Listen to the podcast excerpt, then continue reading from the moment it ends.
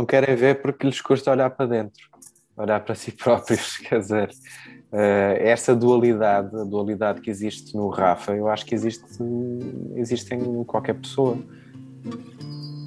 Encontro de leituras.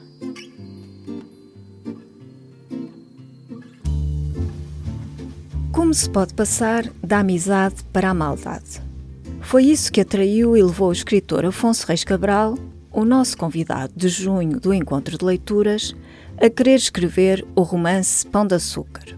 Afonso Reis Cabral foi o convidado do Clube de Leitura do Público e da Folha de São Paulo no dia 8 de junho. Todos os meses, escolhemos os melhores momentos do encontro de leituras para este formato de podcast. Eu sou a Úrsula Passos, da Folha de São Paulo. E eu sou Isabel Coutinho, do Público. Pão de Açúcar, o segundo romance de Afonso Reis Cabral, publicado em 2018, inspira-se num caso real, o de Gisberta Salce Júnior, em 2006, esta mulher transgênero brasileira foi agredida ao longo de vários dias e depois morta por um grupo de adolescentes num prédio inacabado do Porto. O romance valeu ao escritor o Prémio José Saramago em 2019. Já o primeiro romance, O Meu Irmão, lhe tinha dado o Prémio Leia em 2014. Quando é que podemos esperar um novo romance de Afonso Reis Cabral?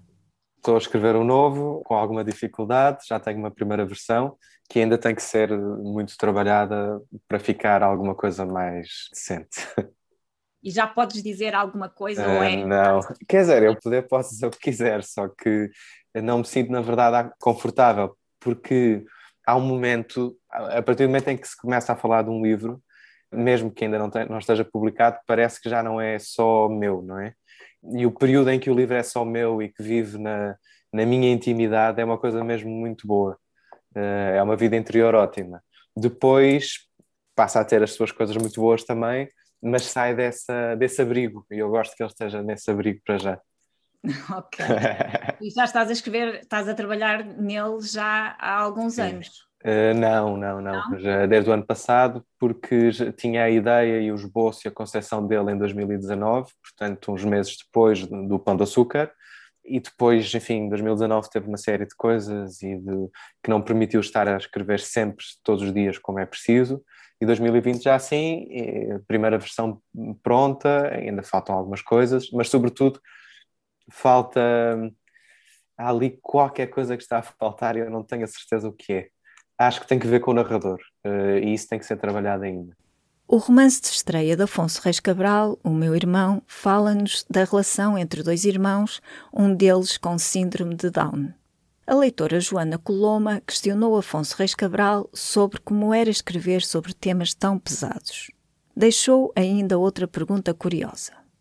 Pergunta-se muito aos autores uh, quais é que são as suas influências, os escritores uhum. que os influenciaram. Mas eu tenho uma questão que é um bocadinho quais é que são os seus guilty pleasures, aquelas coisas que gosta de ler ou assistir no, no cinema Sim. ou nas séries que não, ah, tá bem, então... não são necessariamente as referências de que mais se orgulha. então, para já, o conceito de guilty pleasure não sei se se aplica aqui, quer dizer, eu acho que mesmo as maiores bodegas e maiores merdas uh, literárias ou não, as porcarias de filmes, etc., têm o seu propósito também e não, há, não acho nada que. não me sinto nada culpado por isso, absolutamente nada. Aliás, acho que o cérebro e a mente precisa disso também. Não podemos estar sempre a ler Dostoevsky, não é? Não podemos estar sempre uh, a, a reler o Proust ou outros que tais é evidente que tem o seu lugar e é uma maravilha, mas, eh, mas o cérebro precisa de alguma descompressão volta e meia. Para mim, isso eh, tem, nos últimos anos, talvez os últimos cinco anos, são os filmes de terror. Adoro filmes de terror, descansam a cabeça de uma maneira extraordinária. Aquilo, aquilo para mim é um bálsamo. Uh, já conheço, acho que vi praticamente tudo o que existe de filmes de terror mais atuais e clássicos também, E aquilo descansa-me a cabeça na medida em que segue uma fórmula que é previsível em maior parte dos casos, e quando é imprevisível ainda melhor, e é algo tão, tão, tão fora do, do que é possível. Enfim, em princípio, depois de, um, de ver um filme de terror, não estou à espera de, de, de, ser vítima de uma poção demoníaca, que, que gosto mesmo, diverte-me, diverte-me. Ainda no fim de semana vi o The Conjuring 3, que chegou aos cinemas agora. Não é tão bom como o 1 e o 2, mas é muito bom e é muito divertido. E, uh, e quanto, mais, quanto mais idiota aquilo for, mais eu gosto. Portanto, é um guilty pleasure. Tirando a parte do guilty. Vá lá. Uh, e depois, agora, a, a, aquela primeira parte da, do tema, do, enfim, do tema uh, ser difícil, etc. É, é evidente, é, pronto, é, evidente que é, é, é, sobretudo tendo em conta que o livro uh, é inspirado num caso real, embora em nenhum momento eu olhe para o livro como alguma coisa à Truman Capote, ou seja, como algo que tem um compromisso total com a verdade e que o próprio Truman, Truman Capote dizia que o A Sangue Frio era um, um, um romance não ficcional, não é? Aliás, inaugurou um pouco o género. Eh, eu não, não, não, não interpreto o Pão de Açúcar como isso. Aliás, eu, eu dei-me imensas liberdades eh, que não poderia ter dado se não interpretasse o livro como literatura e como ficção. E é evidente que vem de um caso real e há balizas que têm que ser respeitadas, e houve uma espécie de trabalho jornalístico, sem querer ofender os jornalistas, mas eh, houve alguma investigação a, a priori, porque o tema me era completamente desconhecido, não só o caso real, uh, que, eu, que eu me lembrava, como qualquer português se lembra mais ou menos de, de ter lido as notícias e de, e de, ter, e ter assistido a, a, a, ao que se passou, uh, mas não só pelo, pelo caso real em si, mas também pela condição da Gisberta, para mim era uma realidade totalmente estrangeira e que na verdade eu também eu não, não estava particularmente atento como qualquer pessoa, um, volta e meia, havia algumas notícias sobre temas relacionados nos jornais, alguma reportagem, mas não era um tema que, por um lado, ou me interessasse particularmente, ou eu, ou, ou que eu estivesse atento, uh, mas também pela, pela perspectiva dos próprios rapazes envolvidos e o ambiente social, cultural, a idade, etc. Portanto, na verdade, tudo, tudo me era bastante estrangeiro e por isso tive que investigar, uh, estudar o assunto, pôr-me na, pele, pôr na pele da época, das pessoas e tudo mais. Mas a partir desse momento, uh, há um passo que, que se dá e que eu dei, que é o passo para a ficção e para a literatura. E é evidente que, que, que, enfim, escrever um livro sobre, com um tema forte e com, e com uh, atos de violência e, e, e, muito mais do que isso, a própria voz do Rafa e a, o facto dele ser dúbio e de estar, por um lado, a ajudar e por outro a agredir e por aí fora, é, enfim, é evidente que, que, que não é um processo linear ou, ou propriamente simples, mas, mas trata-se de, um, trata de um romance, quer dizer, há um, há um momento em que sim, eu estou dentro do livro, e aliás, durante os meses em que estive a escrever o romance, uh, a minha vida estava feita em função daquilo, mas, mas há uma proteção, há uma proteção que, que, que eu não, honestamente não posso dizer que não haja, quer dizer, não, não, uh, se não estaria a ser honesto. Um, o que não quer dizer que não, não houvesse, tivesse havido momentos de escrita, particularmente a partir da sequência final, que não, que não fossem difíceis e surpreendentes de fazer, quer dizer, eu não sou violento por natureza, nem e de repente estou, estou na, na voz de uma pessoa que é, que é o Rafa, não é? Ou que foi, melhor. Uh, mas também a par, partes, as partes boas, porque paradoxalmente no livro uh, eu tentei que, que a agressão e que a, e que a maldade estivessem paredes meias com, com a beleza também, até para, para tornar essa agressão e essa maldade uh, menos lineares e mais e é uma luz diferente e até uma luz talvez mais grave. Mas quer dizer, isto é um processo intelectual, uh, mais do que muitas vezes um processo uh, emocional. Embora não, não, não, quer dizer que não tivesse noites mal dormidas e, e, tudo mais, mas, mas eu, há, há uma máquina, uma estrutura artística que se impõe, que se impõe e que me protege de certa maneira mas já, já é assim tinha sido com o meu irmão também. Já, já tinha sido, aliás, lá está a sequência final do meu irmão, não sei se será até mais violenta do que a sequência final do Pão de Açúcar, embora no Pão de Açúcar, tragicamente, vem de um caso real. Obrigada. Obrigado, Joana. Na nota inicial do livro Pão de Açúcar, editado em Portugal pela Dom Quixote e no Brasil pela HarperCollins, o escritor conta um episódio que afinal talvez não tenha acontecido. Pedi ao Afonso para nos falar sobre essa opção.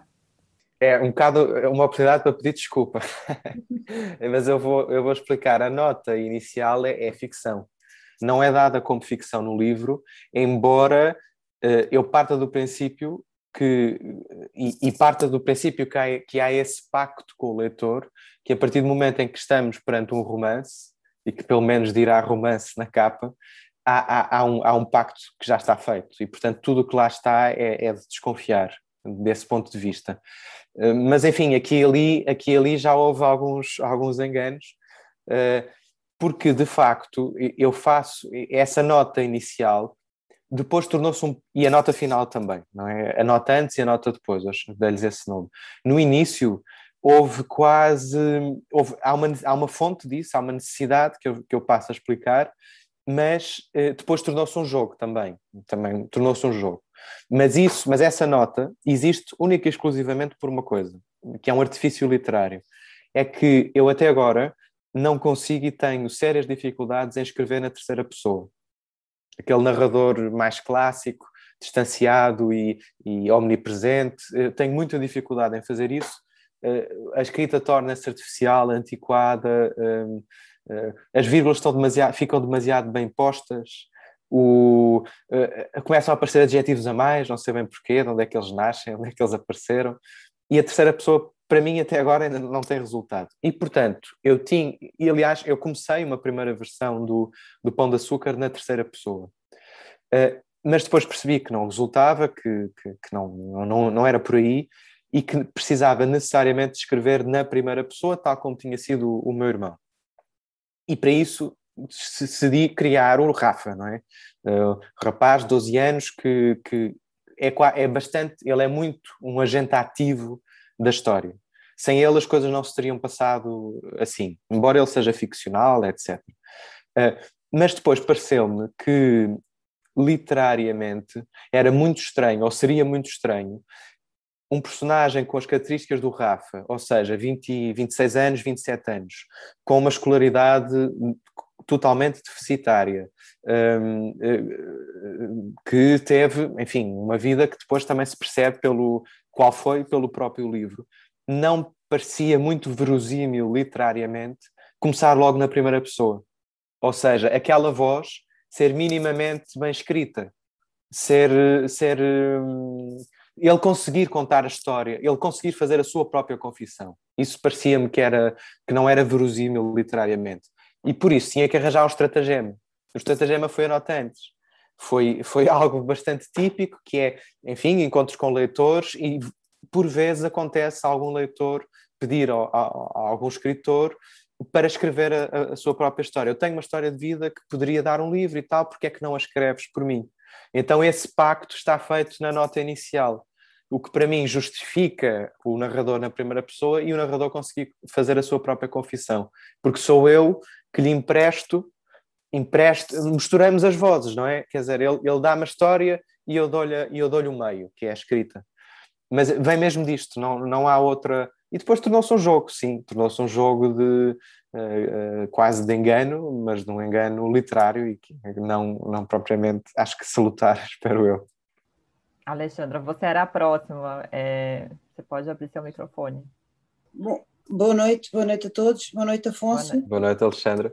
Uh, boa parte de, de, das questões que eu tinha para colocar, o Afonso uh, acabou por responder e tinha nomeadamente a ver com o processo da escrita do livro. A leitura do seu livro abriu-me uma série de pistas e, e e fui à procura de, depois, para além disso, fui à procura de uma série de pistas para realidades que eu também não, não, não conhecia, até da, da geografia do próprio Porto, tive que ir à procura do, de como é que as coisas geograficamente na, na cidade se relacionavam. Sim. Uh, foi, foi toda também para mim toda uma. Isso eu escrevi com, com o Google Maps sempre ligado, porque dá muito jeito de ter, saber onde, onde estão os personagens e movê-las. Uh, Uh, para mim, a, a, a, literatura, pelo menos a minha, os meus livros até agora, uh, são feitos de, também de muito movimento. E, e dava-me jeito não ter que inventar. Portanto, saber que, que há uma ruela que vai diretamente dali para a escola, para além de ter ido lá muitas vezes, não é? Um, isso, enfim, acho que enche, enche, de, enche de concreto, de, de, de, casos, de realidade concreta, não é? Específica, que me, que me ajudou muito a, a escrever também para além de ter estado no Pão de Açúcar e várias vezes e de, enfim, ter todo aquele ambiente, não é? Mas o YouTube também, o YouTube também. Por exemplo, aqui há uns tempos houve, não sei como é que me chegou isso, mas houve uma, uma crítica ou uma, uma, uma coisa de um leitor que achava muito, muito estranho ou, ou que a linguagem do Porto, na voz do Rafa e nos diálogos não soava bem, que não é assim que se fala no Porto. E, e, dava um exemplo muito concreto, que era um exemplo, agora era mete cueca, mete cueca, eles estão a jogar futebol e há um que diz ao outro, ah, não sei o quê, mete cueca e tal, e pronto. E, e eu achei aquilo curioso e tal, porque não me lembrava exatamente onde é que tinha ido buscar o diálogo. Fui ao YouTube e, e, e pus 2006, a escola onde eles andavam, Porto. E aparece ainda vídeos muito incipientes da altura, dos telemóveis na altura, mas aparece. E eu fui juntando, fui ouvindo e ganhando o, dia, o diálogo deles, não é? E está lá, é, é quase ipsis verbis alguns, alguns diálogos reais. Uh, isto para mim ajuda, ajuda muito, ajuda muito porque consigo uh, comer aquilo, comer aquilo e, e, transformar noutra coisa. E transformar noutra coisa. Mas, Mas eu também... interrompi, Alexandra, desculpe. Não, não, eu também fui muito enganada, porque eu achei que tinha falado com os rapazes. Ah, então então eu explico, eu justifico-me outra vez. Quer dizer, agora uh, uh, faço o, enlace com, para, também da pergunta da, da, Isabel, que poderia ter, podia ter respondido melhor. Ou, ou melhor, completado com esta informação, que é, uh, uma vez que o livro vem de um caso real, e que eu fiz este, esta tal investigação e, e trabalho a priori com algumas coisas que vos disse agora, mas mas outras, como por exemplo, uh, ler teses de doutoramento sobre este, este, tipo de instituições. Há uma tese que está aqui em minha casa que é muito, foi muito útil, só, uh, que é uma espécie de trabalho etnográfico em que o investigador vai passar vários meses numa dessas instituições e publica na tese os diários dele sobre, sobre os rapazes. E isto para mim foi essencial, essencial de uh, conhecer através dessa tese. Mas, portanto, isso, isso foi feito a priori, mas depois houve um momento em que eu decidi parar, porque se continuasse, eh, muito provavelmente não estaria a cumprir o meu, o meu compromisso com a literatura.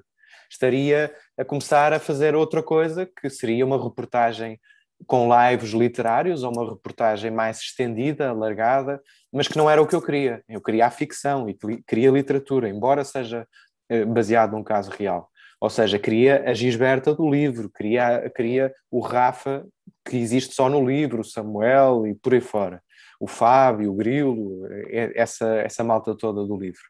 Uh, e, portanto, houve um momento em que eu decidi, poderia perfeitamente ter chegado a conversar com, com alguns dos rapazes, mas, mas, mas, mas uh, decidi que não o faria porque esse era para mim o limite da, da, da ficção. É que se fizesse mais, já seria outra coisa.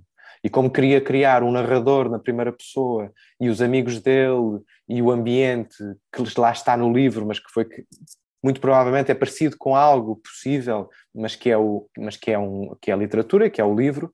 Então aí foi a, foi foi o limite, foi o limite e não não não não fiz para para continuar o compromisso com a literatura. E depois, claro, depois houve essa questão, questão da nota, da questão literária, da voz e tudo mais, mas acabou por juntar, por juntar o, servir, o útil servir ao agradável, não querendo ser, sendo que aqui não, nada é muito agradável. Mas posso interromper só, uh, Afonso, para saber, uh, posteriormente foi, foi, foste contactado por alguém, por algum... De... Não, não, não, não.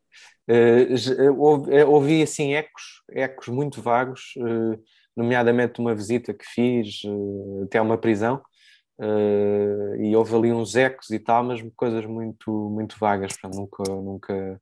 Até porque imagino que os próprios não se, não se revejam nas, nos personagens, porque não há ali, não é, um, não é um romance com chave, não é? Nesse sentido, uh, não é de maneira nenhuma, nem eu quis que fosse.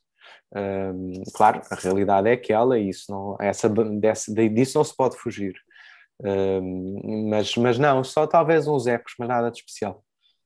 A próxima é a Maria Eugênia.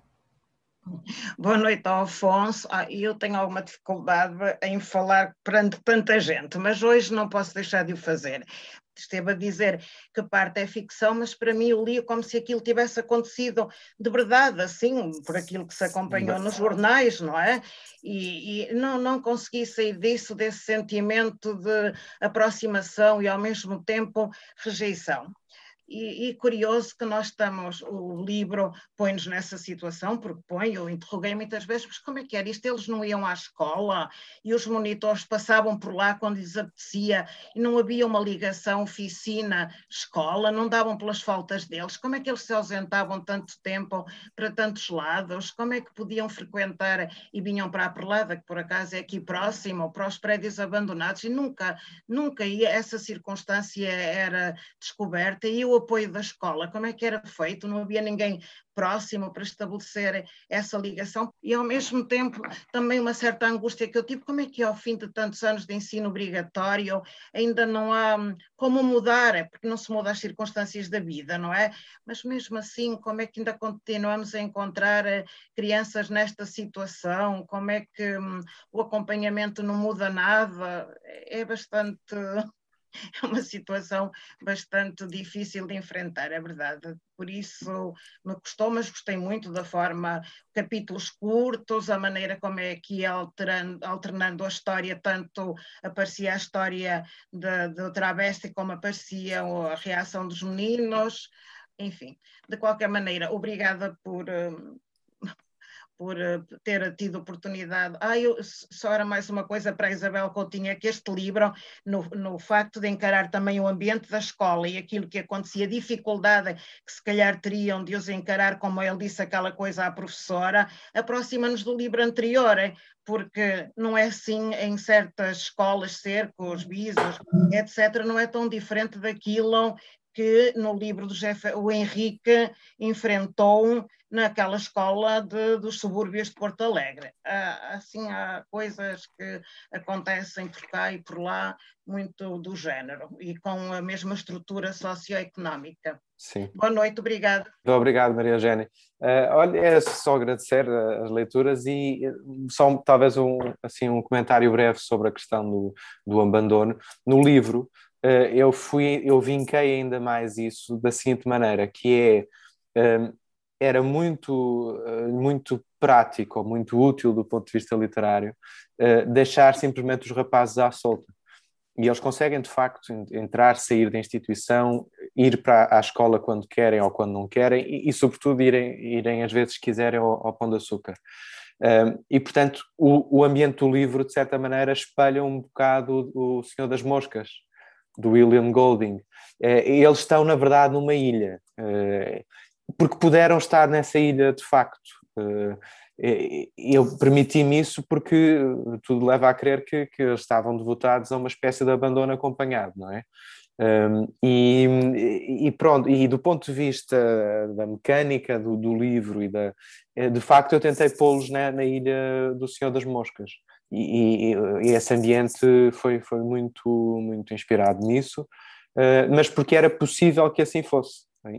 Infelizmente, e enfim, não, sem, sem fazer uma grande consideração ou uma análise de, de, coisas que depois travasam o próprio livro, mas, mas na verdade eh, vem daí, eh, vem daí, eles poderiam, podiam estar à solta, não havia propriamente grande controle. No livro há a figura do tutor muito vaga, do prefeito na, na instituição e vagamente de, um, de, uma professora, mas muito vago, porque de facto o, o, que lhes interessava era sair e estar à solta, e estavam. E estavam. É, a próxima pessoa é o Francisco Calheiros. Francisco, boa noite. Bem, boa noite, Úrsula, tudo bem? Boa, boa noite. noite a todos, né?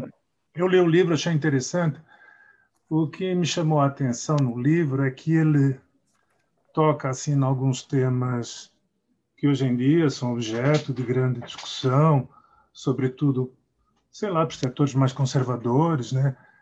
A questão do transgênero, da questão da homofobia, a questão da imigração, a questão da pobreza. Mas o que eu achei interessante no livro é que você faz uma radiografia, não está preocupado em explicar o fenômeno, você não está preocupado em fazer uma denúncia panfletária, porque muitas vezes hoje é comum quando você lê livros, romances que abordam esses assuntos, muitas vezes o escritor acaba tomando partido ou preocupado em fazer explicações sociológicas do fenômeno.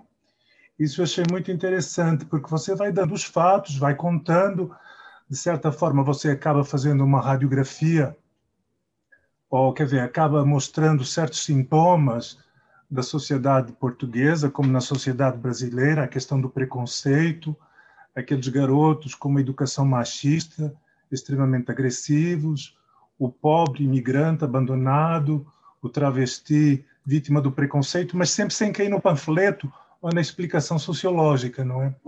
Então é, é interessante quando você escrevia o romance, se você tinha essa preocupação de não tentar explicar o fenômeno, de tomar partido ou de, enfim, uh, procurar uh, denunciar uma determinada situação de forma que muitas vezes a gente vê em certos livros o leitor quase que é tratado como um tonto, não é? Porque o escritor fica uh, doutrinando, entre aspas, né? Então a minha pergunta é essa: se você, quando escrevia sobre isso, você sentia, até de forma inconsciente, a tentação de tomar partido ou de procurar fazer algum tipo de denúncia social ou política? E, por outro lado, como é que esse livro foi recebido? Porque nós, por outro lado, nós também temos uma militância muito atuante hoje, acredito que em Portugal como no Brasil, de certos setores da sociedade que discutem essas questões. Como é que o livro foi recebido junto a essas pessoas, a esses movimentos sociais, políticos que debatem todas essas questões em sociedades conservadoras, católicas, cristãs como as nossas. Uh, obrigado, Francisco. Uh, bem, uh, é que realmente eu tinha consciência que um tema como estes podia, cair, digamos, cair nessa tentação, mas na verdade o meu ponto de partida não vem daí não vem daí de maneira nenhuma. Para já, como eu disse, era um tema que me passava bastante ao lado, embora eu seja eu sou, eu sou atento às notícias e eh, enfim à atualidade e, e zeitgeist essas coisas todas mas mas não eh, mas não era um tema eh, desse ponto de vista que me que me ocupasse muito o que se passou foi que simplesmente um dia estava a ler uma reportagem, fez 10 anos do caso, Gisberta, eu encontrei por acaso uma reportagem online sobre o assunto, uma, uma reportagem muito boa, muito completa, e, e, tive uma espécie de instinto literário. Imediatamente compreendi que, que queria escrever uh, a, a, partir daquele caso. E queria fazê-lo porque havia uma, quer dizer, havia uma ausência e havia um, um vazio que poderia ser preenchido com a literatura. E o vazio estava entre o momento em que três rapazes encontram a Gisberta e inicialmente a ajudam, lhe dão de comer e vão visitá-la, e há, enfim, uma espécie de início de qualquer coisa que poderia vir a ser uma amizade, mas mais tarde, semanas mais tarde, esse grupo cresce, impõem-se outras lógicas e, e as mesmas pessoas que ajudaram passam a agredir. Este vazio é que para mim me parecia literário e que parecia ter uma potencialidade hum, enorme para explorar uh, uh, o que há de belo e de terrível na natureza humana, o que há de violento e o que há, e o, e o que há de, de, de, dócil também. Quer dizer, uh, nunca poderia ser. A abordagem a este tema, para mim, e com o meu entendimento da literatura, nunca poderia ser submetê-lo a uma visão mais ou menos banal da coisa, quer dizer, ninguém vai, ninguém vai uh, defender nada que se pareça, nada que seja oposto à integração uh, uh, de alguém e à ajuda de alguém, por exemplo, neste caso, ainda pior, ainda mais, mais, mais óbvio é quando uh, era uma pessoa que estava a, precisar totalmente de ajuda e totalmente dependente de terceiros, não é? No pão de açúcar e tudo mais. Mas essa é uma opinião para mim banal e que eu, e a minha voz não tem, não tem qualquer relevância nisso, nem tem que ter, nem eu, nem eu tenho pretensão de, ter. Uh, e, portanto, o compromisso era com a literatura e era, e era com transformar, aquele, pegar naquele vazio que eu lhe falava e, e, e, pôr, e pôr literatura e pôr outra coisa, que é, é explorar isto, é estas, estas incongruências e estas insuficiências, uh, enfim, a voz do Rafa, no fundo, uh, criar a voz do Rafa e pô-lo em confronto com, com o mundo. Isto nunca poderia ser, ser feito se não fosse assim com este compromisso com a literatura. Eh, portanto, eu, eu desconfio sempre de, de, de escritores que, que, querem doutrinar ou que querem, ou que querem sensibilizar as mentalidades e uh, uh, não quer dizer que não haja entre esses escritores génios e pessoas e, e, ótimos escritores, mas se o ponto de partida ou se a principal preocupação é essa, um, começa a desconfiar um, um, um pouco, começa a desconfiar. Um, ao mesmo tempo, por isso mesmo, e porque o ponto de partida e porque, um, e porque o meu objetivo foi, foi, foi outro, também, na verdade, não tive muito atento a, a, ao acolhimento, ao acolhimento no livro desse aspecto. Não tive muito atento. Houve, aqui há, há uns tempos, algumas vozes, e, e foi assim mini, pelo menos para, para, para a experiência que eu tenho, foi assim uma coisa mini mini viral, vá lá, pelo menos em Portugal, uh, dizendo que uma pessoa com o meu perfil uh, não tinha lugar de fala para escrever um livro destes, porque não tem uma vida nada parecida, nem pouco mais ou menos com a da Gisberta, e portanto o lugar de fala aí é uma preocupação uh, que volta e meia aparece. e, e ao mesmo tempo que outro tipo de análise que é eh, eu ao fazer o Rafa dei voz aos dei voz aos, aos perpetradores e não à vítima. Ora, eh, isto parece-me bastante, bastante infantil uh, e parece-me, sobretudo, que nada tem a ver com literatura. E em muitos aspectos é uma, uma, uma, opinião moralizante que eu não aceito. Não aceito, ou seja, não concordo. Claro que tem, aceito que, que, que qualquer pessoa tenha, que remédio mas, mas não concordo com ela. E, e, acho que ultimamente se tem corrido o risco de submeter a literatura a esse, a esse tipo de análise e esse tipo de, de, de, vozes. Vimos, por exemplo, que se passou com aquela questão da tradução da Amanda Gorman, de que o tradutor, a tradutora holandesa não poderia traduzir porque não tinha o perfil da autora e depois na, na, na, em Espanha, na Catalunha, isso também se passou, etc. É, é uma derivativa dessa questão do lugar de fala e, e que nada tem a ver com literatura. Obrigado, Francisco. O próximo é o Ricardo.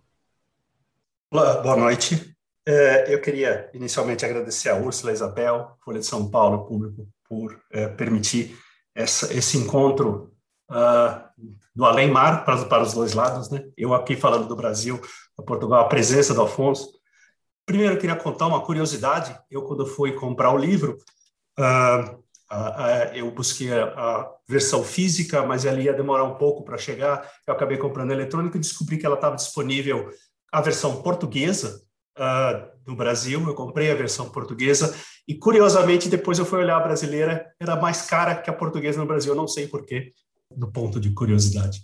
Eu queria pedir, eh, por favor, Alfonso, se ele podia comentar o que eu enxerguei no livro como esse triângulo emocional, Rafa, Samuel, Gisberta, né?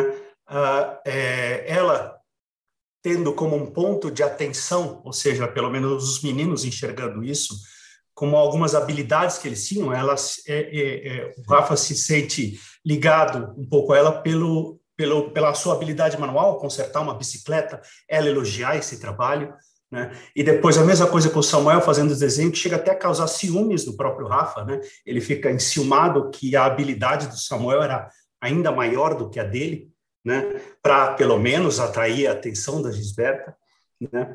E, e, finalmente, quando o encerramento do livro é uma coisa que junta de novo os três, né? onde ele está pensando na Gisberta e ele sente um carinho imaginário né, do Samuel ao passar a mão na cabeça dele, e eu tenho que confessar que eu chorei nessa hora, e eu queria que se você pudesse comentar um pouco isso, aliás, eu acho que foi é um pouco impossível não, não se sentir extremamente emocionado nisso, e só por essa emoção eu já agradeço uh, o, o, livro por ter causado essa emoção em mim, e se você podia comentar um pouco esse triângulo emocional.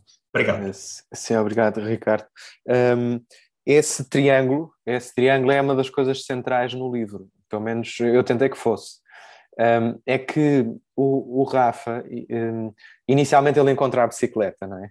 A bicicleta foi de facto um veículo uh, para ele chegar ao, ou para eu levá-lo ao, ao, pão de açúcar.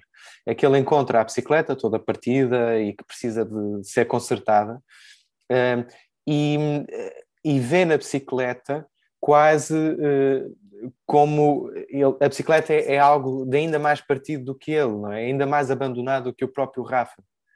Uh, e começa a, a consertá-la e esconde-a, não é? Longe, longe de, de todos os outros.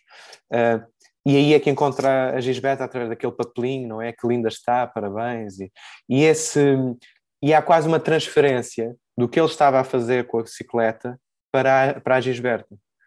Um, a Gisberta, é, nesse sentido, uh, continua a bicicleta, porque o Rafa está igualmente sozinho, igualmente abandonado, e a precisar de uma espécie de, de redenção ou de, ou de, paradoxalmente, alguém ainda mais necessitado do que, do que ele, para, para ele acolher, uh, consertar, ajudar, digamos.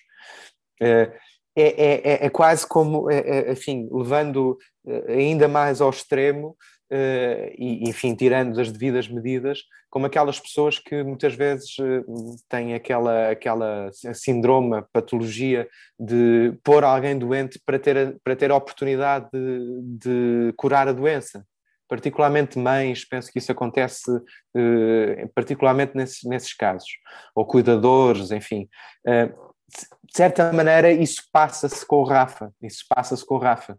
Ele, com a Gisberta, eh, é, a Gisberta é alguém que ainda está mais necessitado que ele e por isso ele uh, está numa posição quase de poder. De, de repente, ele que não tinha nada, tem esse tesouro, digamos, que é ajudar alguém ainda mais, mais precisado e mais e à mercê dele, na verdade.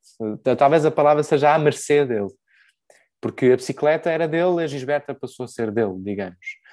Uh, e, portanto, há, há, há, em todo o Rafa há quase uma, uma atitude de constante, uma atitude constantemente moral, no sentido perverso do termo, que é uh, ele, problematiza, ele problematiza tudo o que faz.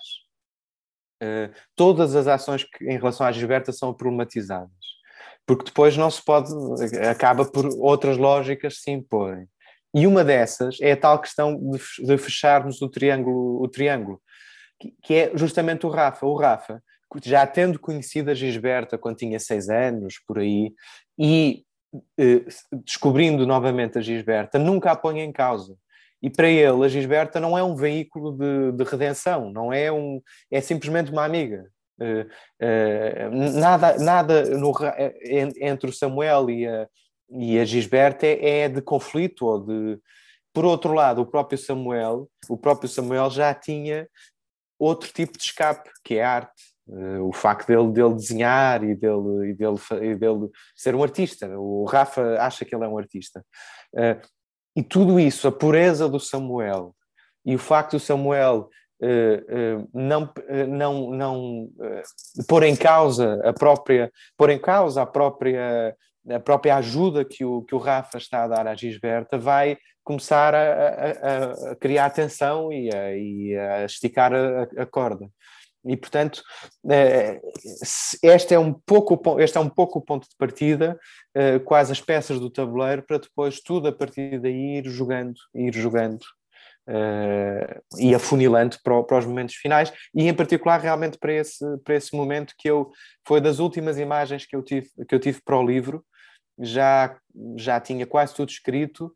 Uh, eu escrevo com esquemas e tenho tudo preparado, mas, mas, não, mas não fecho. Uh, se, se, surge uma imagem que eu acho importante, não ponho-a, não é? Não a tiro porque, porque não está no esquema. E essa foi mesmo das últimas. e, e, e, fico contente por, por ter resultado e, e acho especialmente triste, não é? Esse momento, essa, essa festa, essa carícia que, que, o, que o Rafa tem de ninguém, não sabe de quem, do que é, nem, nem se foi imaginado ou não. É, eu vou aproveitar que o Ricardo mencionou a diferença entre as edições para te fazer uma pergunta, Afonso, mas antes eu queria mencionar que eu fui pega de surpresa pela edição brasileira por outra coisa, na verdade. Eu fiquei bastante surpresa quando eu peguei o livro a primeira vez, assim, você lê, né, a, as orelhas, o que tem no, na trás e tal. E, e, tem fotos, né, do Pão de Açúcar. E, e no final tem um glossário. Tem um glossário que tem as explicações em português do Brasil das palavras de português de Portugal. E não é eu só de Portugal. É português de Portugal do Porto. É, é, depois quando eu fui ler o livro eu descobri, mas a princípio eu falei, gente, mas precisa disso? Porque normalmente os livros aqui no Brasil, quando saem os livros é, de Portugal, de Angola, não vêm. Inclusive, eu tendo, eu tendo a preferir ler no leitor digital justamente para poder procurar mais as palavras no dicionário, porque as palavras elas existem no Brasil, mas elas não são usadas, então a gente não conhece.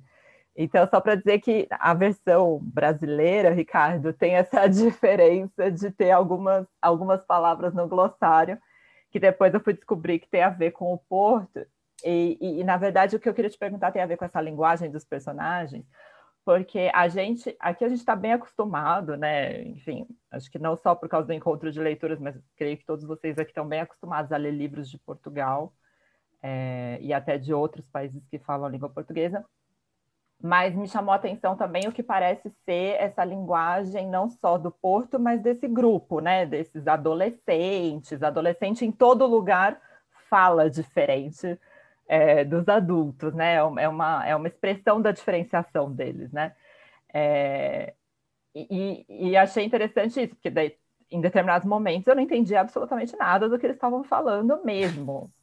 É, mas Sim, você tem justamente a voz. não, e acho Sim. que isso é um mérito seu, na verdade. Pô, é, então, olha, é, olha. Um Pois, é que por estas e por outras se percebe que coisas como o acordo ortográfico eram, são más soluções para problemas que não existiam, ou, ou melhor, para problemas que, que, que, é impossível resolver. Porque a riqueza da língua portuguesa, enfim, e de muitas outras línguas, como é evidente, está nisso, quer dizer, não, não está só na ortografia, não está propriamente na ortografia, está no vocabulário, na sintase, na cultura, uh, tudo, tudo. Uh, e nesse caso em particular há, há, quase um socioleto, ou melhor, eh, há, eu tentei, eu tentei que o narrador em particular, não só nos diálogos, mas o, o narrador em particular, o Rafa, estivesse mesmo imerso naquela, na, naquela época.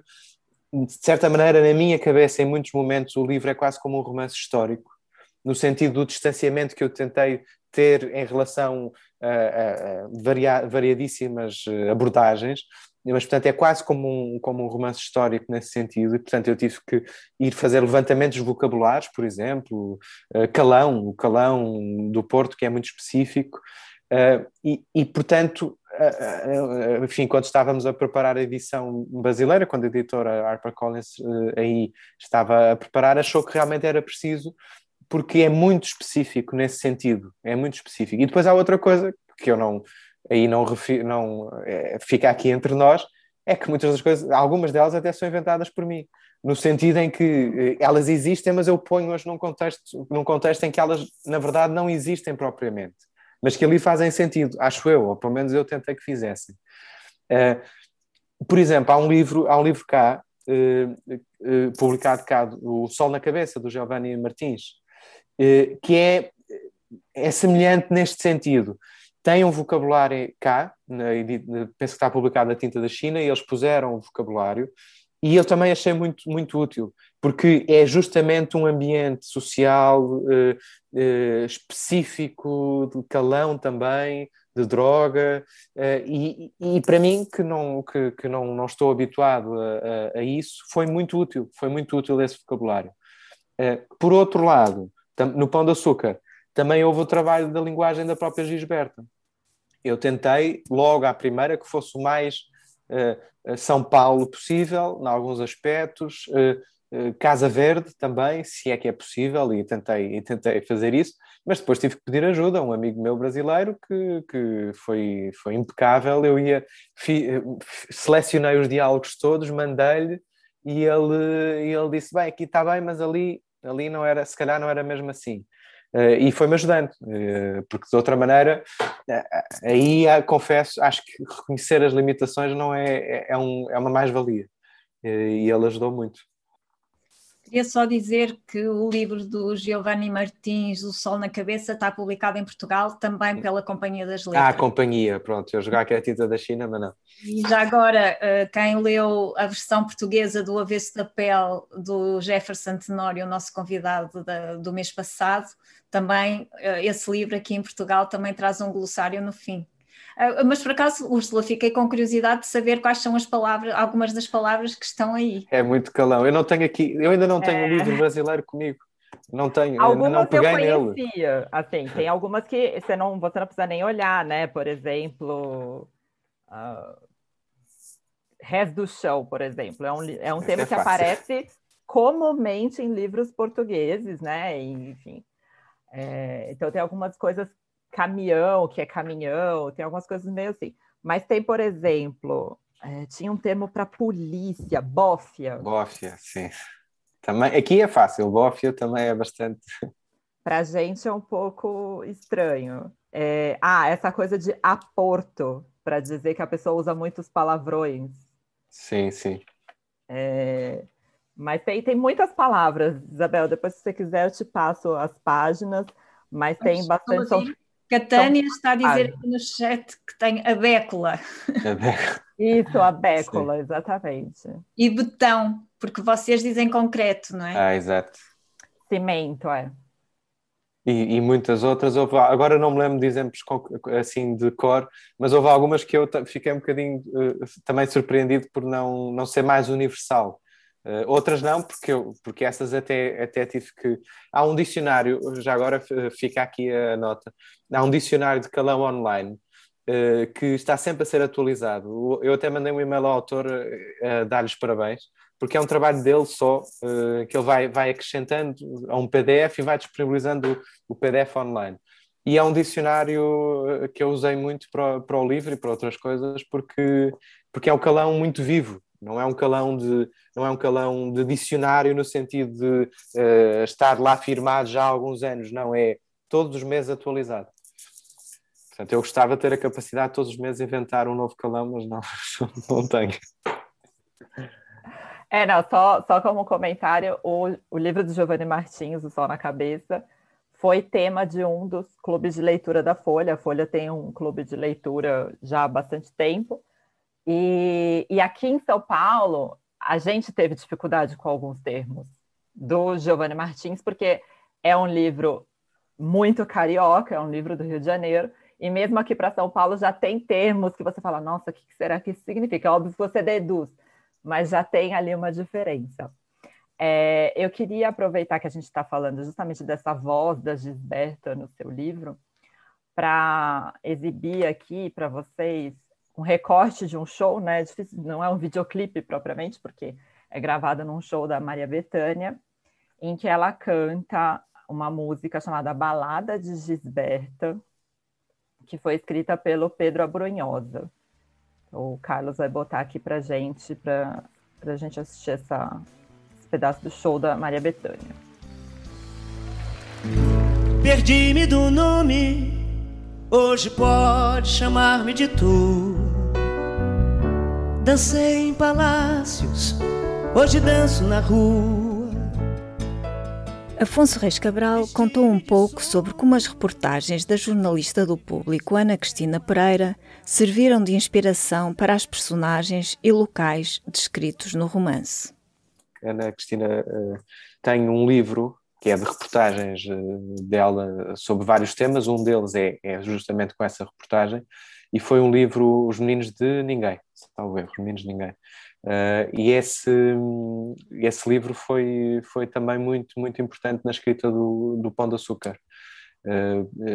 porque o, o, todos os ambientes que, que, que a que a Ana Cristina consegue fazer reportagens sobre eles. Aliás, eu penso que ela escreve muito particularmente sobre temas sociais, sobre temas de exclusão, e a Ana Cristina Pereira não só escreve pegando sempre nesses temas, ou muito nesses temas, mas depois dá-lhe dá também uma, uma dimensão até bastante, bastante literária na maneira de escrever.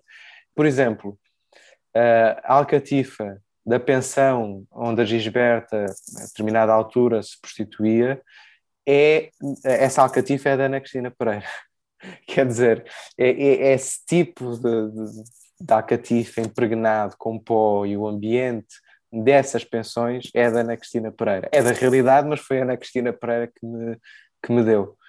Uh, e, o, e, depois esse livro de reportagens muito em particular.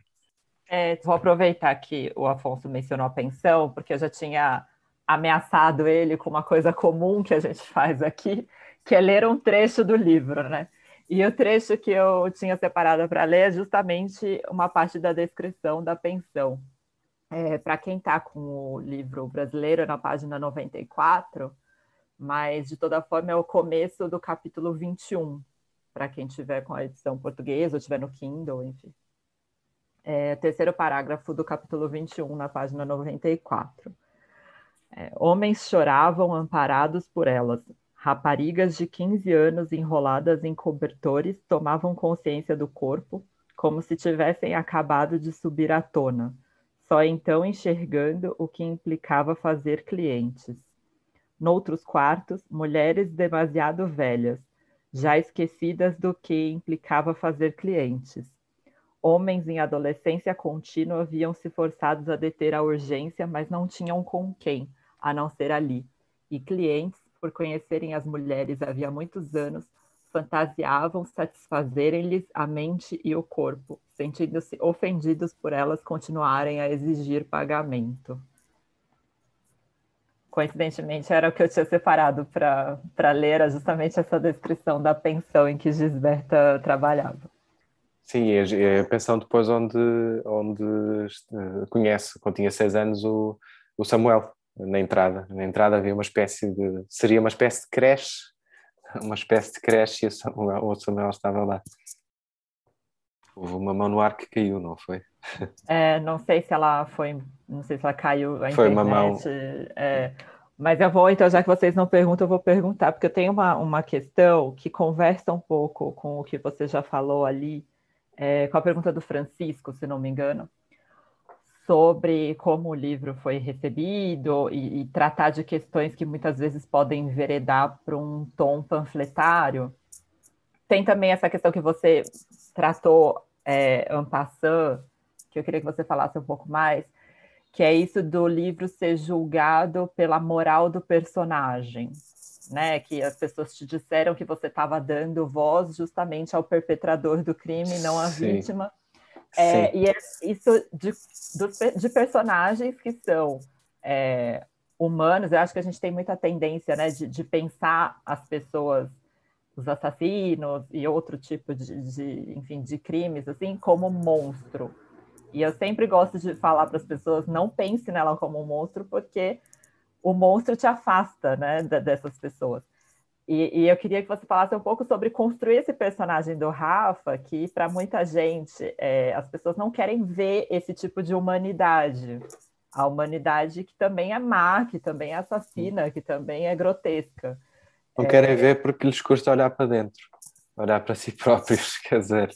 Uh, essa dualidade, a dualidade que existe no Rafa, eu acho que existe, existe em qualquer pessoa espera-se que, que a mestrada e que Branda e que, e que a educação e o meio a tenham controlado, mas, mas enfim, está, há um, sempre um substrato de, de maldade junto com o substrato de bondade. Portanto, nós somos seres duais nesse sentido. Um, e é o, o Rafa, enquanto narrador, Uh, lá está, eu não tenho em nenhum momento. Há uma frase no livro que, se calhar, é, é o único momento em que há assim uma visão uh, da parte da figura do autor, que nem sou eu, é uma figura fi criada do autor, em relação ao Rafa, que é uh, tem mais do que merece, ou qualquer coisa assim. Mas é, é, o, único, é o único momento. E, nem, nem, e, e, e na escrita, o facto de ser na, na primeira pessoa e da voz ser dele, nega logo à partida essa, essa visão panfletária ou a visão doutrinária de alguma coisa, que é, na verdade são visões banais. É, são visões banais que nós temos no dia a dia e que vamos alegremente pôr nas redes sociais. Isso não, não interessa nada para um livro, não, não, é, não, é, o, não é o lugar da, da, da literatura, não é? Mas ao, ao mesmo tempo, interessa-me, já no primeiro livro isso me interessou, interessa-me um, fazer uh, narradores não fiáveis. Ou seja, narradores que estão na primeira pessoa, que estão a contar algo que fizeram, no fundo estão a confessar alguma coisa, sem a qual, sem eles, essa coisa não se teria passado da mesma maneira, e, e eles estão a, e são, mas ao mesmo tempo são eles que, as contam, que a contam.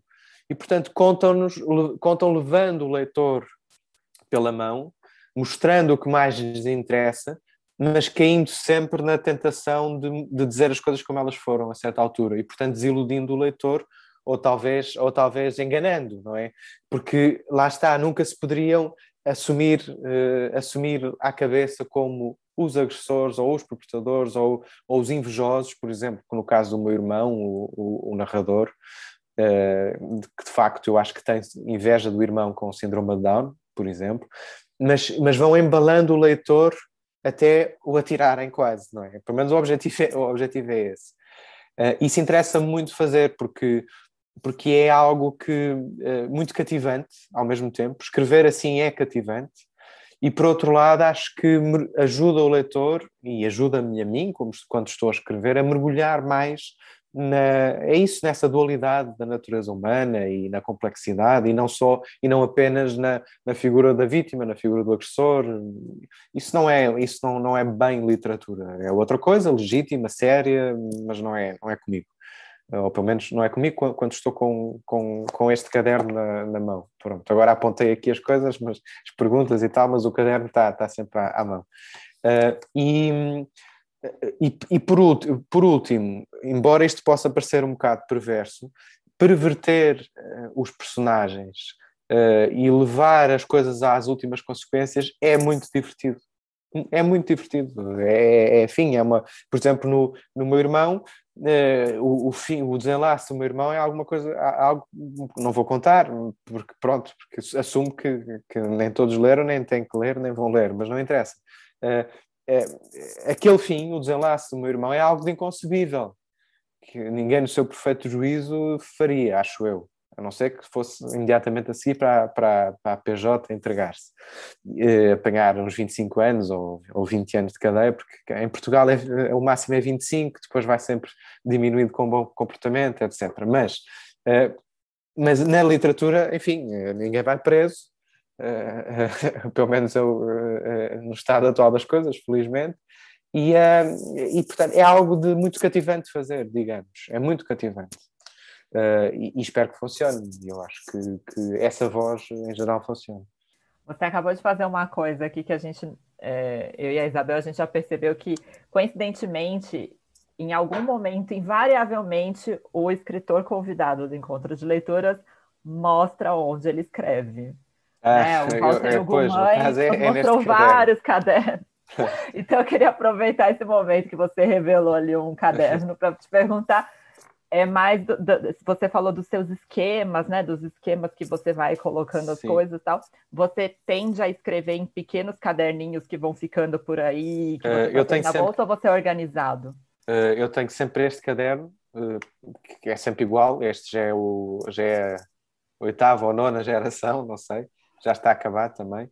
Um, porque isto é, para mim, isto é uma maravilha. Não se estraga, folha branca folha sempre branca, porque as linhas acho que, acho que não fazem sentido nenhum, para poder escrever assim meio caótico ou, ou conforme, não interessa, com, conforme eh, poder pôr, eh, sei lá, uma página que. Enfim, tudo isto, não é? Eu não tenho, não, aqui não tenho muito coisas, muito, muita organização, exceto o correr da, o correr da mão. Mas eu, mas eu sou, sou muito organizado. Ou seja, eu, em geral, trabalho com um esquema por exemplo, no Pão de Açúcar, só uma curiosidade, o, o Pão de Açúcar tem 57, 56 ou 57 capítulos, agora já não, não tenho a certeza, acho que é 57, se não estou enganado, uh, mas se calhar é 56. Uh, e a nota inicial e a nota final. 50 aí? 56. 6, pronto, 56. E a nota inicial e a final. E eu, à cabeça, à partida, achava que ia precisar de 60 mil palavras para escrever o livro. O livro ficou com 60.300. E planeei os 56 capítulos todos. Eh, cada capítulo eu tinha, tinha uma espécie de ficha em que capítulo 1 tem que dizer isto, isto, isto, isto, e tem que uh, ter este personagem, o outro personagem, tem que haver este momento, o outro. Uh, de tal maneira que, em muitas ocasiões, quando estava cansado de escrever algum capítulo, imaginemos o capítulo 15, passava para o 50 ou passava para o, para o, para o 30, tanto faz, não, não tinha necessariamente que escrever por ordem, embora preferencialmente escrevia por ordem, mas não tinha. Pronto. E, e, e esquemas, coisas, não, não quero estar, não, isto por acaso preferia que não depois que não aparecesse, mas eh, são coisas assim um bocado, por um lado, onde é que está? Desapareceu. Estava aqui, se, se calhar... ah não, está aqui. Pronto, são coisas um bocado, aqui não vale, não, acho que não dá para ler, mas pronto, isto é uma estrutura básica do livro. E depois, aqui embaixo, aqui nem, nem dá para ler nada, eu faço, faço coisas como 0 mais 1 mais 1 A1 mais 1 A2 e por aí fora. Isto corresponde a uma chave temática que depois consigo, a partir da chave matemática, que não é matemática, é numérica, pronto, consigo ver o livro no todo e depois tem que encaixar as cenas lá. Uh, e isto ajuda muito a ter a ideia geral do, do, livro. De outra maneira, sinto que estou a andar um bocadinho às, uh, às escuras. Até escreveram aqui no chat, muito interessante. Eu fiquei. que é muita organização. Mas ao mesmo tempo, Afonso, com essa organização toda, ainda há bocado disseste que tiveste que mudar o livro todo, não é? E mesmo no final tu dizes que os teus pais te disseram que a primeira versão. Sim, essa é a tal da terceira pessoa. Mas é uma. Diz, diz, desculpa. Não, era como é que te confrontas com, com, com, com esse ser que, que está tão estruturado à partida, ah, mas. Mas aí, mas... na verdade. Aí, na verdade, era uma primeira versão, a tal da terceira pessoa, que não era total, não tinha o livro inteiro. Não sei, já não, não, não sei ao certo quantas páginas é que seriam, mas não eram, não eram todas. Uh, e enfim, os meus pais são muito bons leitores, bons leitores em geral, e, têm, e foram, foram quem me introduziu à, à literatura, à leitura e tudo mais, e ainda hoje em dia eh, se querem sempre ler em primeira mão tudo o que, vai, o que eu vou escrevendo, eh, o que é bom porque não são pais no sentido eh, clássico do termo, em que tudo o que o, o filhinho faz está bem, não é nada disso. Uh, tem, conseguem dizer, nomeadamente, que nessa primeira versão que não estava bem, que se, acho que o meu pai usou uma expressão que era isto parece arame farpado, Uh, e, e, eu queria que tivesse algum arame farpado, mas que não parecesse sempre arame farpado. Uh, e pronto, e, e, percebi, assumi o que já sabia, que é não, não está na terceira pessoa, uh, na terceira pessoa só, só tem arame farpado, não tem o resto. E eu preciso do resto. Bom, gente, tem mais uma mão levantada, a Maria Eugênia. Eu tinha visto que a Cidinha estava com a mão levantada também. É, eu só vou pedir para, se alguém quiser falar, levantar a mão agora, este é o momento, porque é isso. Como a Filipa bem disse, já é tarde, já em, em Portugal. A gente aqui no Brasil ainda é cedo, são oito horas, mas em Portugal já é tarde. Então, se vocês tiverem mão para levantar, levantem agora ou permaneçam com ela abaixadas para sempre. É, Maria Eugênia, próxima. Eu não quero nenhuma pergunta, quero apenas cumprimentar o Afonso. Estou admirada como um rapaz tão novo, é tão bem falante e tão bem escrevente. E essa organização toda de que falou é fruto da ansiedade crónica. é. Ou, ou é, é fruto ou é ela própria que causa a ansiedade crónica? Não, não, não. Ela ajuda a ansiedade crónica. Ok. Só, Os ansiosos sei... estão sempre dois ou três passos à frente, não é? Por exemplo, ansiedade... eu tenho amanhã uma reunião, não interessa o que é que é, em que eu vou fazer de secretário, pronto, eu já escrevi a ata da reunião. Mas já escrevi a ata e a reunião ainda não aconteceu. Ou seja, o, o que eu sei que vai acontecer na reunião já está escrito. Portanto, é aí qualquer coisa da ansiedade crónica. E a ansiedade crónica para amanhã já está? Eh, já, já, já está, já está entregue, sim. um, a Isabel Rodrigues está de mão levantada. Isabel, pode ligar o microfone, por favor. Olá, boa, boa noite. Eu, quando lia uh, os livros do Afonso, perguntava-me várias vezes, e gostava de saber se ele também se perguntava, o que é que o seu trisavô uh, pensaria quando, se o pudesse ler. Essa era uma pergunta, e a outra era: se da sua biblioteca só pudesse salvar um livro, qual é que salvava? Ah, são as duas perguntas muito difíceis, eh, Isabel. não, não, a primeira é não pense nisso. Uh, não posso, não posso, não devo e não, não penso nisso, porque é, sabe que é uma figura difícil de gerir, é uma figura difícil de gerir para mim. Uh, justamente porque não tenho qualquer responsabilidade nisso, não, não tenho assim especial, uh, especial nem, nem nenhuma autoridade, nem especial conhecimento, não é?